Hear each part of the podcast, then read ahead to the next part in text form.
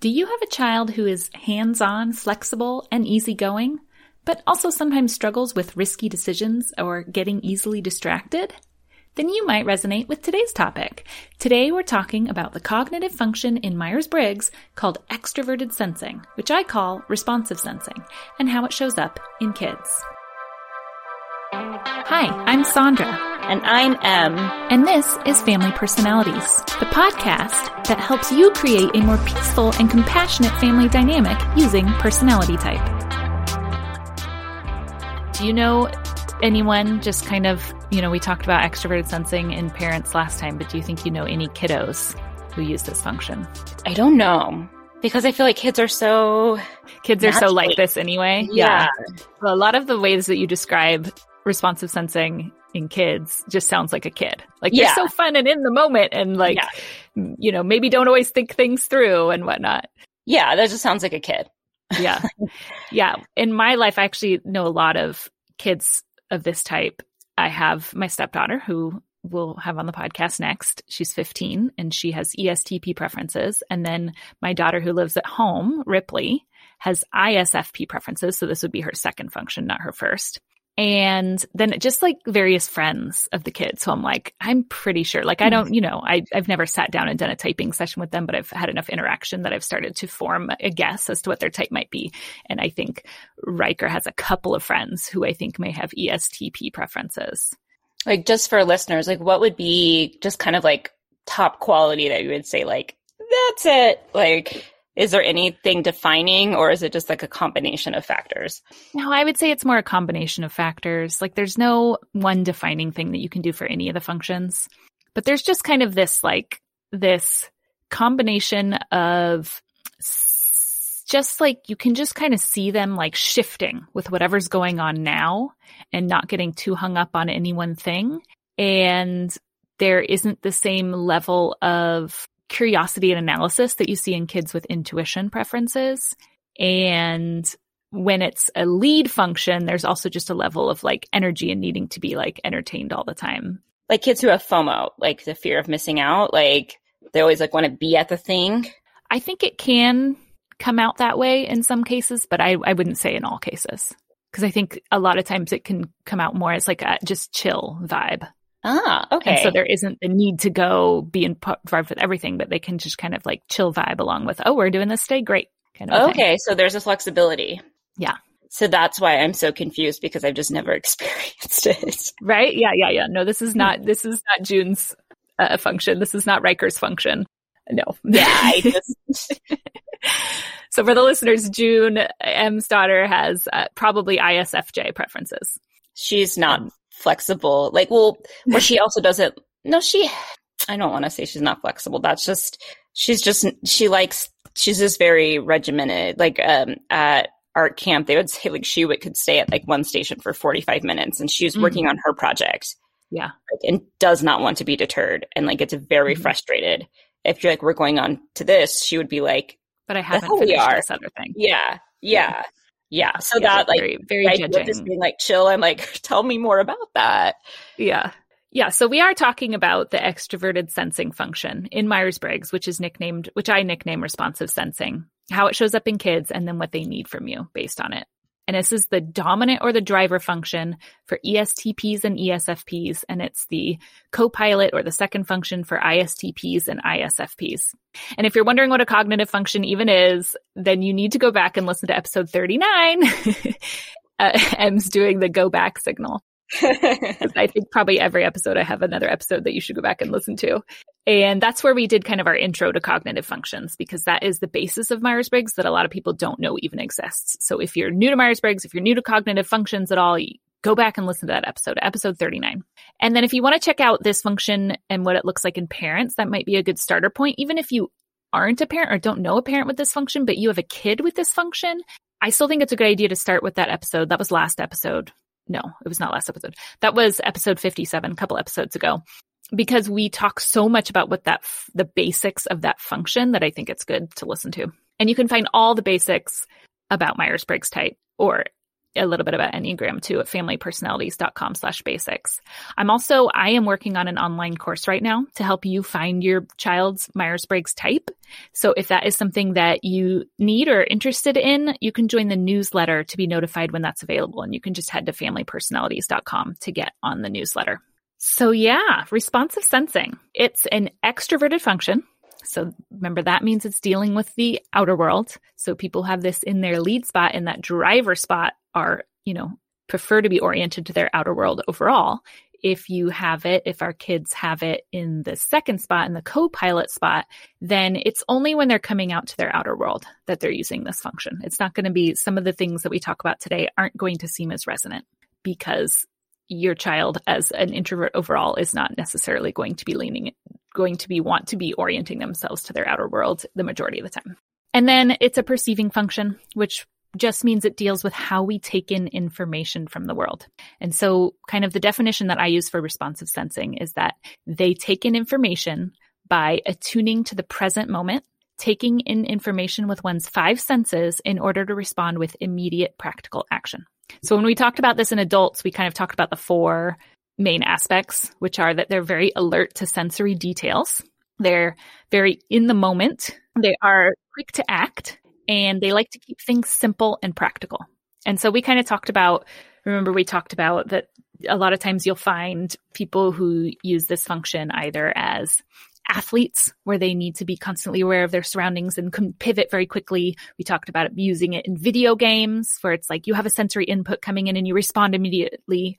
Uh, chefs or where like you need to be really aware of all the different like tastes and and how they mix together and then you can adjust it to like get the taste just right. You know that's a very extroverted sensing function. So in kids would this be kids who are also good at sports? Like does it start at a young age or? I would say, you know, not as a hundred percent rule, but that your your child's probably more likely to be physically inclined if they lead with this function, especially. You know, I mean, Ripley, she has ISFP preferences. She's not like when she was a toddler, like I could see like the physicality and how, you know, she was, uh, I remember one of my friends describing her as scrappy when she was like two years old. Like she just could get into it and climb everything the older kids were climbing and whatever. But when it comes to like doing sports, she's just not, she's not all that interested. And she also, she doesn't care about competition as like, you know, her first function is introverted feeling and she just wants everyone to feel good. She doesn't want to mm-hmm. compete. And then she also gets really self conscious about not being able to do things well enough. And so she doesn't want to she doesn't try very hard. She'll just gets really dejected. So she's not you know, heading into sports. I would say more likely if you're, if it's in that driver's seat, but not always. And there could be physical reasons why sports, mm-hmm. you know, don't really fit with, with you if you're this type. Um, but I could describe my stepdaughter who we'll call, we'll call EG because that's what Ripley calls her. She has always just picked up on any sport you give her. She just picks up on it really quickly from when she was very little. I, I remember when she was like three or four, four years old and we handed her baseball bat and and she just like was like, okay, this is how we do it. Okay. And she just like starts hitting the ball like almost right away. And as soon as you give her adjustment, she makes it really quickly. Yeah, that's amazing. I cannot yeah. relate.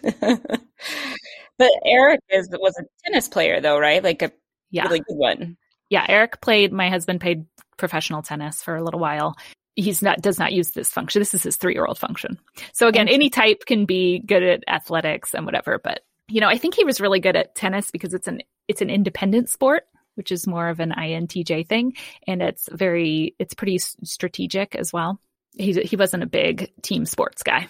Don't blame him. So like so maybe not necessarily like an athlete, but you said like into art as well, just like yeah, and that's where I see it come out partly in Ripley is that she just picks up on the details of what things look like, and at only six years old, she can already make drawings that I think personally are really good mimic of what she sees in her environment because she picks up on those details, she picks up on the colors, and she can replicate them.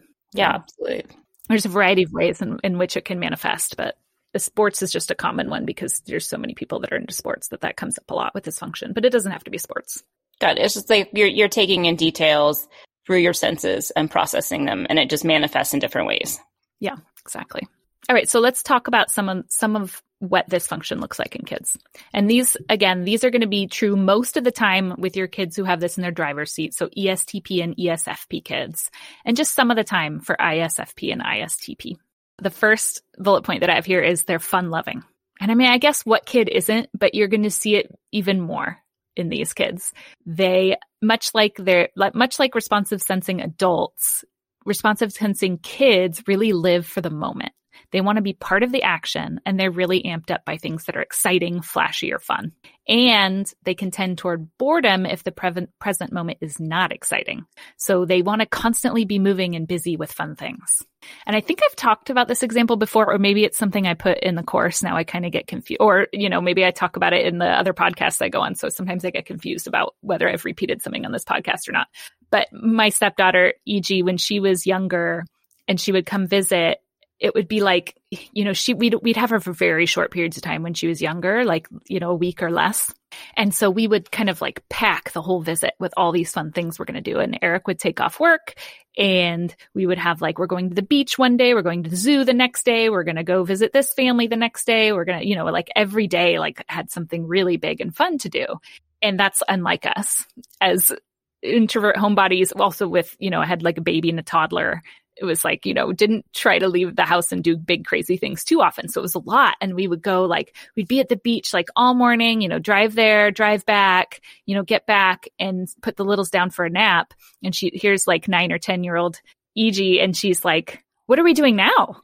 yeah. and I'm like, are you kidding me? That was like, that's our plans usually for like the whole month. Yeah like that was the thing. yeah, but she's just like that wasn't enough. Like she wants to know what's next. What are we doing next? You know, and she's you know still a little bit like that now that she's older, but she has more. I think she has more awareness of of her impact on other people and of and more expectations. You know, mm-hmm. more realistic expectations, and um, she's also cool to just kind of like chill and sit around and talk to. Okay, another thing that you might notice in your kids who use this function is that they're they can be easily distracted. So they might not be great at keeping track of things or following through on tasks. And it's because they're so caught up in the moment of something else or distracted by something more shiny and interesting that they can just, they, it, it comes with their flexibility, right? So like mm-hmm. with all these functions, there's a flip side. The flexibility of of being able to move from one task to the other easily and go with the flow means that also if they're supposed to be focusing on something but something else catches their attention they're going to easily move off of what they're supposed to be focusing on so like if let's say you had a kid like this and you're doing like online learning or you you would probably need a pretty quiet space or the quiet space for them if you need them to be focused yeah. on it yeah yeah, I would say more the other that it needs to be like a fun and exciting space. Maybe even, and I, I think I put this down in the suggestions, but working with a friend. Okay.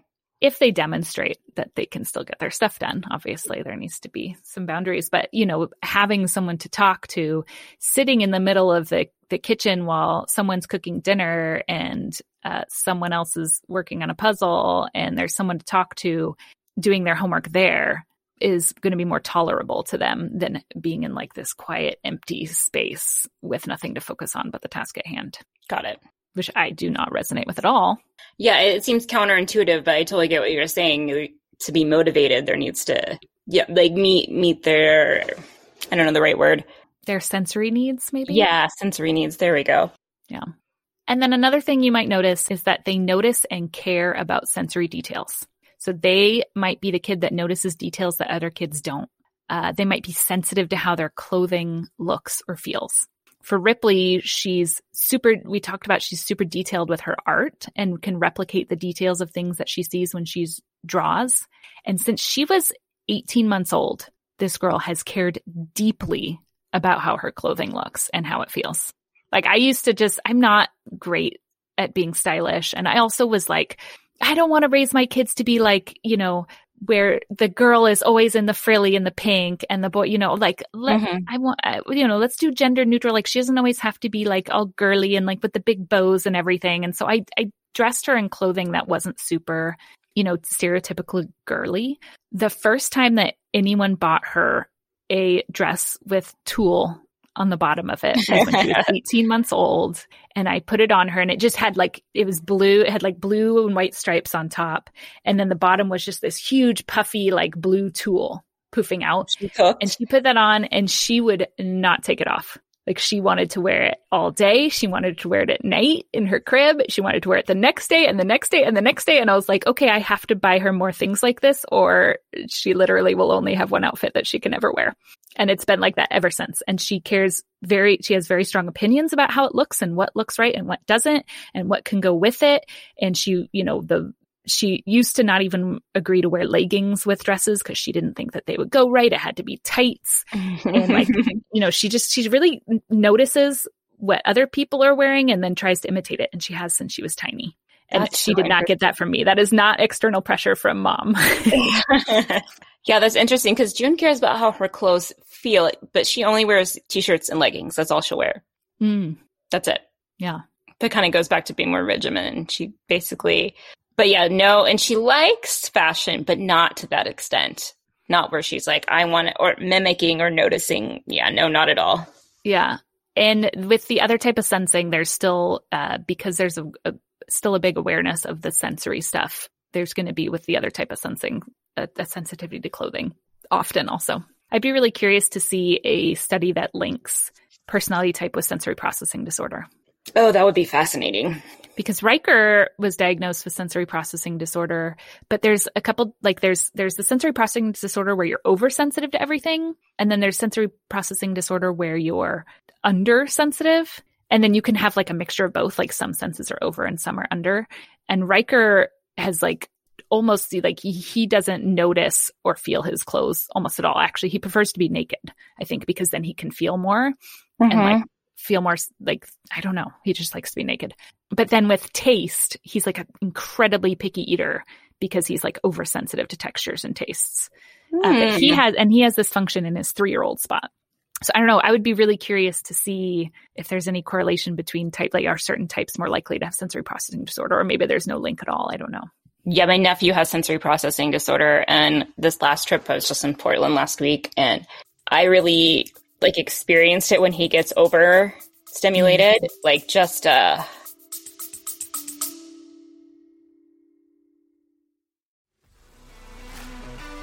Sandra, I just heard Bill Burr's rant saying how women should be supporting female athletes and not real housewives who just yell at each other. That's ridiculous. Real Housewives is a sport.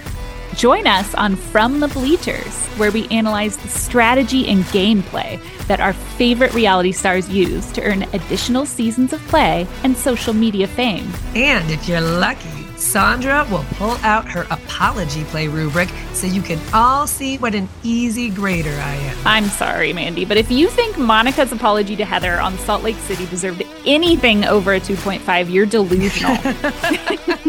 Whether we're breaking down confrontation play, relishing the bravo, bravo, bravo moments, or awarding a tardy for the party, we are the only place you'll find in depth analysis of the plays that your favorite housewives are making on our screens. From the Bleachers, a Real Housewives game analysis is available everywhere podcasts live.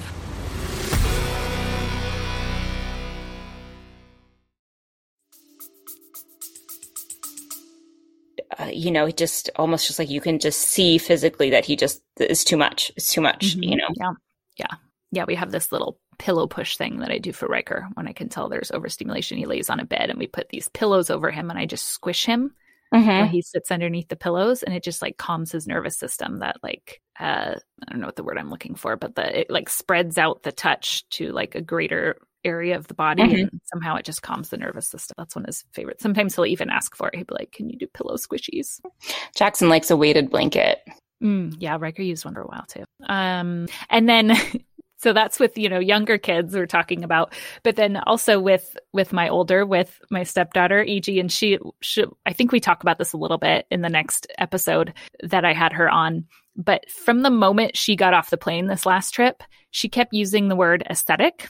Oh yes, will the kids love that She word. uses it as an adjective yeah, instead of a noun. Yeah. So she'd be like, oh, that's so aesthetic. Oh, I love this because it's so aesthetic. I really like things that are aesthetic, you know, and she's really into the way that, that things look and really picks up on that. And she, you know, I mean, this is common amongst teenagers, but maybe more of a pattern with extroverted sensing teenagers that she wants like the name brand and what everyone else is wearing like that's what looks cool and that's what she has to wear i think that's yeah i recently experienced the aesthetic thing yeah, yeah.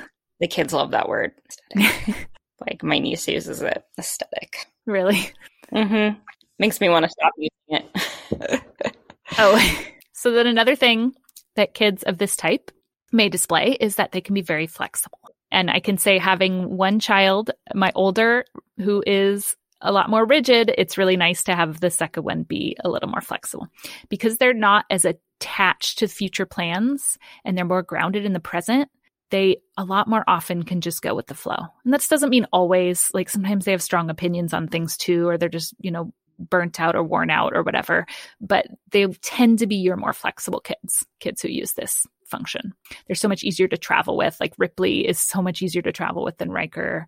EG, whenever she's visited, has just been content to go along with whatever we have planned. Oh, when we were visiting her, gosh, she must have been maybe three or four years old. And we were visiting her, her at their place. They lived in New Jersey at the time in their apartment. And her mom was was feeding her like by hand, you know, like putting the spoon in her mouth kind of a thing. And she was feeding her a bowl of heated up frozen broccoli just like plain frozen broccoli. And she was just like taking, you know, spoonful after spoonful of this broccoli. And I go, E.G., what's your favorite kind of food? And she said, broccoli. And I was like, wow, really? Broccoli? And her mom said, oh, she just, whatever I'm feeding her in the moment, and someone asks her her favorite food, it's whatever she's eating in that moment is her favorite food. That's interesting. That's such a good example. Yeah. And I just thought that was like such a good example of being in the moment. Like right now, I'm enjoying this. And this is, you ask me what favorite food this is. I like this right here, right now. They're just very grounded in the moment and immersed in what's going on right now. That sounds like a very good way for like being content.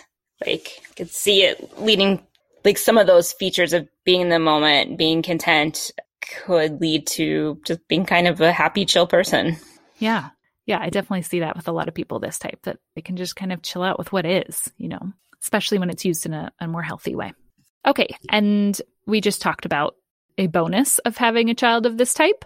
But one thing that can be a little tough when you have a child who uses responsive sensing is that they tend to be heavy on the limit pushing and risk taking because it's all about what's in the what's happening in the moment and because they're drawn toward excitement these kids are more likely than others to make risky decisions or break rules because they're not thinking through the future consequences. It's like a friend might suggest, let's go do this right now. And it's like, that sounds fun. Let's do this right now. And they, this, their stretch is looking to future consequences. And that is not always present in kids. It's a, definitely a learned skill, a difficult stretch.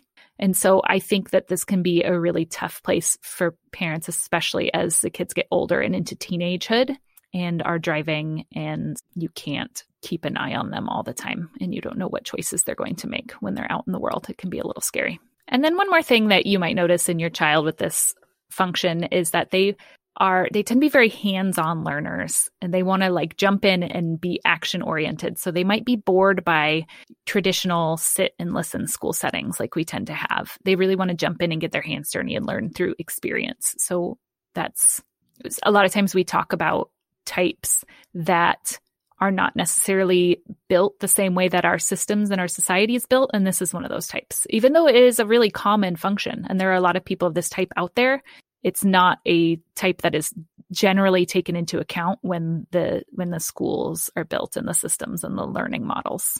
Yeah, absolutely. I mean, I know we've talked about this a lot. You know, like Riker's school is so great for him that he gets to have a more hands-on approach, but that's not available um, everywhere in every school district where they can kind of pick what what model works best for them. Yeah. Yeah. And I mean, this is a type that needs to be moving a lot. And, you know, I think schools are getting a lot better at this, mm-hmm. you know, but like having those, you know, they have those special seats where the kids can kind of be fidgeting and moving around on them and stuff. And like those are really good for kids of this type. Uh, being able to stand, you know, interact while they're learning rather than like the sitting still it can be really tough. So then let's talk about what your child needs if they use responsive sensing. First is to provide a physical outlet, right? So when they're young, you need to take them to playgrounds outside, let them engage in plenty of physical play When they're older, it's a really good idea to make sure they have some sort of physical outlet, whether it's organized sports, dance, um, or just time playing outdoors with friends on their bike. You know, I th- you know I think when I think of kids who are sitting in in their desks all day during high school, you know, maybe they get to move from one classroom to another, but most of the time they're just sitting in their desks learning. Like they need to have something where they're active and they can use this function where they can be hands on. And so if you can get that out of extracurriculars, I think that's really helpful. And it can also help like the more of the more that they're getting healthy versions of this function and getting to interact with this function in a healthy way, the less they'll seek it out in an unhealthy way. You you would hope that would be the idea, right? So right, yeah, yeah. If they're get to be really into say athletics is what they choose, and so they're using this function a lot, like every day, then they might be less likely to make some of the risky decisions when they're out with their friends because they have satisfied this part of themselves. Whereas they feel like kind of stifled and bored all day long and they need that excitement, maybe they're going to be more likely to make the the more difficult, the more dangerous decisions. Got it. And I was thinking about like in younger kids, if they can, you know, get to the park and play, maybe they'll be less prone to like jump off the table. yeah, it's a good a good example. And then they need sensory experiences. So hands on toys and play for younger kids, older kids, art, cooking, sports, something like that. And then when it comes to setting boundaries, this is a type that that comes up a lot because of the tendency to push boundaries, the tendency to not hold rules in their head as well. That I really recommend to parents who have kids of this type to set minimal boundaries. So like really look at what are all the boundaries and rules you want to have and like break it down to just the most important ones because it's so hard for them to keep rules in their head. And because they feel so stifled by lots of rules and structure that they're more likely to follow them if there's fewer and if the fewer ones are more clearly enforced and and prioritized. With younger kids understanding that like mess and destruction is kind of part of the territory. And instead of too many rules kind of childproof really well.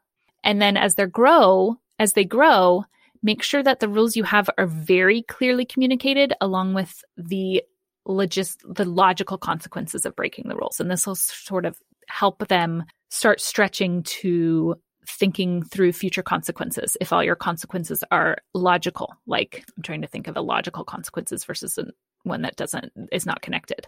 Like um if you stayed up too late talking to your friends then you're grounded for a week versus if you stayed up too late talking to your friends, then the phone isn't allowed in your room anymore. Right? Like that would be a logical consequence because the, the phone is what's causing the issue. And then when you are correcting, use action rather than words. And by this, please, I do not mean like um, corporal punishment or spanking. Not down with that. Yeah, not down with that on this podcast. But what I mean is don't spend too long over explaining or lecturing. Using your words in long explanations I, it's just not going to be effective with this type. They don't want to sit and listen, and it's probably in one ear and out the other. Remember that this function focuses on immediate, tangible results. So action will speak a lot louder than words. Like, for example, if the consequence is you get no more screen time, immediately you pick up the tablet or the phone or whatever and move it somewhere. So they can see that happen immediately right after the rule has been broken because the, the immediate consequence is what they're going to pick up on more. Got it. So like these kids would probably really benefit from, you know, like positive redirection, I would assume when they're younger. Like this isn't a good activity. We're going to go do this and this is a good yes. activity. Physically move them to the other yeah. activity. Yeah, yeah. Yeah. That'd be great. And the, re- yeah, remove the th- the thing that's the temptation and then physically redirect them to another to something, you know, gently, obviously. Gently, yes, in an appropriate way. Incentives can be good for this type a little bit, except that again, holding future consequences in their head is a stretch. So it can't be like, oh, if you work very slowly towards this goal, then you will get this incentive, but more like immediate things like you did this thing, now you get a, a treat. You know, you did this thing, now we make a reservation at your favorite dinner place for dinner or whatever. And then as far as, you know, I, I think a lot, there has been some families with teenagers of this type that I've worked with, as well as, you know, I know with my stepdaughter, a concern with older kids is the really dangerous decisions that they can make as teenagers.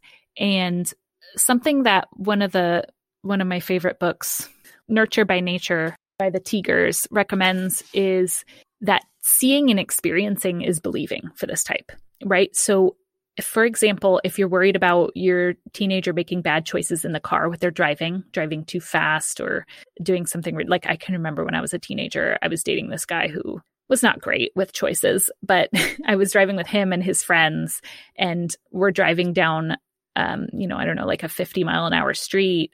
And all of a sudden, one of the kids from the back seat put their hands over the driver's eyes, and the pat the kid in the passenger seat took over the wheel.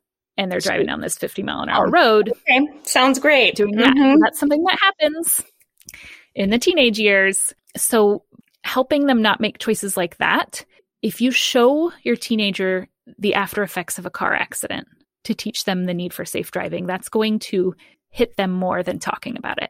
So, like actually seeing. Like pull up a YouTube video. Yeah. Or if there's like a simulation of something you can take them to. I really haven't thought through all the ways that this could be, but like seeing and experiencing is believing for them. And then lastly, a really good idea with this type is to let things be fun, let work be fun, let chores be fun. Can when they're younger, can you make chores a game? Like, is there some game you can play while you're picking up toys? Um, can you put on music and dance while you do the dishes together? Allow your child to work with a friend while they're studying if they can demonstrate that they can still get their work done. It's just understanding that this type works better when fun is mixed in. A lot of us, especially with judging preferences or who have just grown up in a world that prefers judging, can can have this take on the world that you get your work done and then you play later if there's still time. Mm-hmm. And it's like nose to the grindstone and it's all about work and you get to have fun only when the work is done. But this type really works better if they mix in the fun with the play. Or sorry, if they mix in the the play with the work it's i was listening to i'm like i think I, have got to stop talking about this podcast on our podcast but the how i built that this morning on my walk mm-hmm. and um, our girl brene was on there and she was saying that businesses have changed you know from that jack welch like welchian way of just nose to the grindstone just really mm-hmm. not really pro worker i don't mean that like in a typical pro worker, but you know, like the like the nourishing the worker. And she said that has changed so much, not because people care so much about like, oh, I care that you, you know, because the bottom line is productivity. And when yeah. you change these work environments, like you said, make work fun, you actually have more long term productivity. Yeah. Yeah. I mean, we live in a capitalistic society, at least here in the States.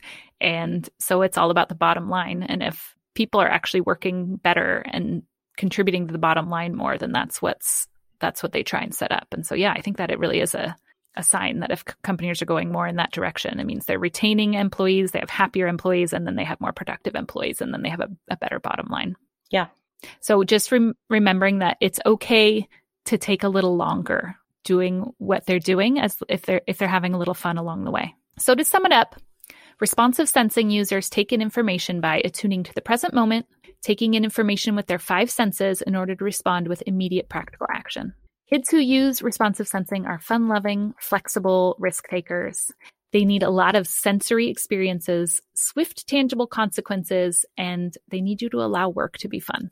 So, next week, as I said, uh, my stepdaughter, my 15 year old stepdaughter with ESTP preferences, is did an interview with me. I haven't listened back to it or edited it yet, and we recorded this like two months ago, so I'm kind of excited to go back and and listen to that. And that was a lot of fun. And she kind of talked about her experiences as a child who uses responsive sensing, and she has a lot of type pride. A lot of we call type pride when like your, your type is the best. Um, can we make T-shirts that say type pride? we can make any T-shirts you want. I actually I started a threadless store like a while back, and then I never put anything in it. But maybe eventually we can we can have some merch for people to go buy. That'd be fun. Uh, after this, we'll go into the other type of sensing. So that'll be for our SJs. Anyone with um, an S and a J, ESFJs, ESTJs, ISFJs, ISTJs, which is the majority of people actually. So that'll be fun, and maybe we'll get to talk to Junie and she would love that. Everyone in your immediate family besides you is an SJ. Yeah. So this those that'll be big a big topic for you. She said she wanted to be after she listened to um, Riker. She's like, when do I get to be interviewed? yeah, that'll be fun. Yeah, I, I look forward to it. I wonder if I sh- if I should just let you do it. See if she'll give you different answers. Yeah, yeah, yeah. That'll be fun. I'll, I'll have to set up what we're going to ask her and talk to her about. All right. So you can always visit the show notes If this was all a lot of information and you want to see it written out in bullet points, familypersonalities.com slash the episode number. And you can also find the link in the show description on whatever podcast app you're using. Let me help you parent more easily and peacefully through the use of personality type by visiting familypersonalities.com slash services. You can donate to the podcast if you like what you're hearing and you want to contribute and help me run this business. It's familypersonalities.com slash donate. Don't forget to share us with people. If you know someone that you think is this type or you know someone who you think has a kid of this type, send this show to them. They might be interested in listening, and that's the best way for us to grow. You can email us at familypersonalitiespod at gmail.com. Follow me on Instagram and Facebook at Family Personalities, and you can find Em at Emerson, the number four, OR. See you next week. That's it for our show this week. We would like to apologize to our children, our parents, our spouses, and anyone else we may have lovingly thrown under the bus this episode. Thank you for listening, and catch us next time on the Family Personalities Podcast.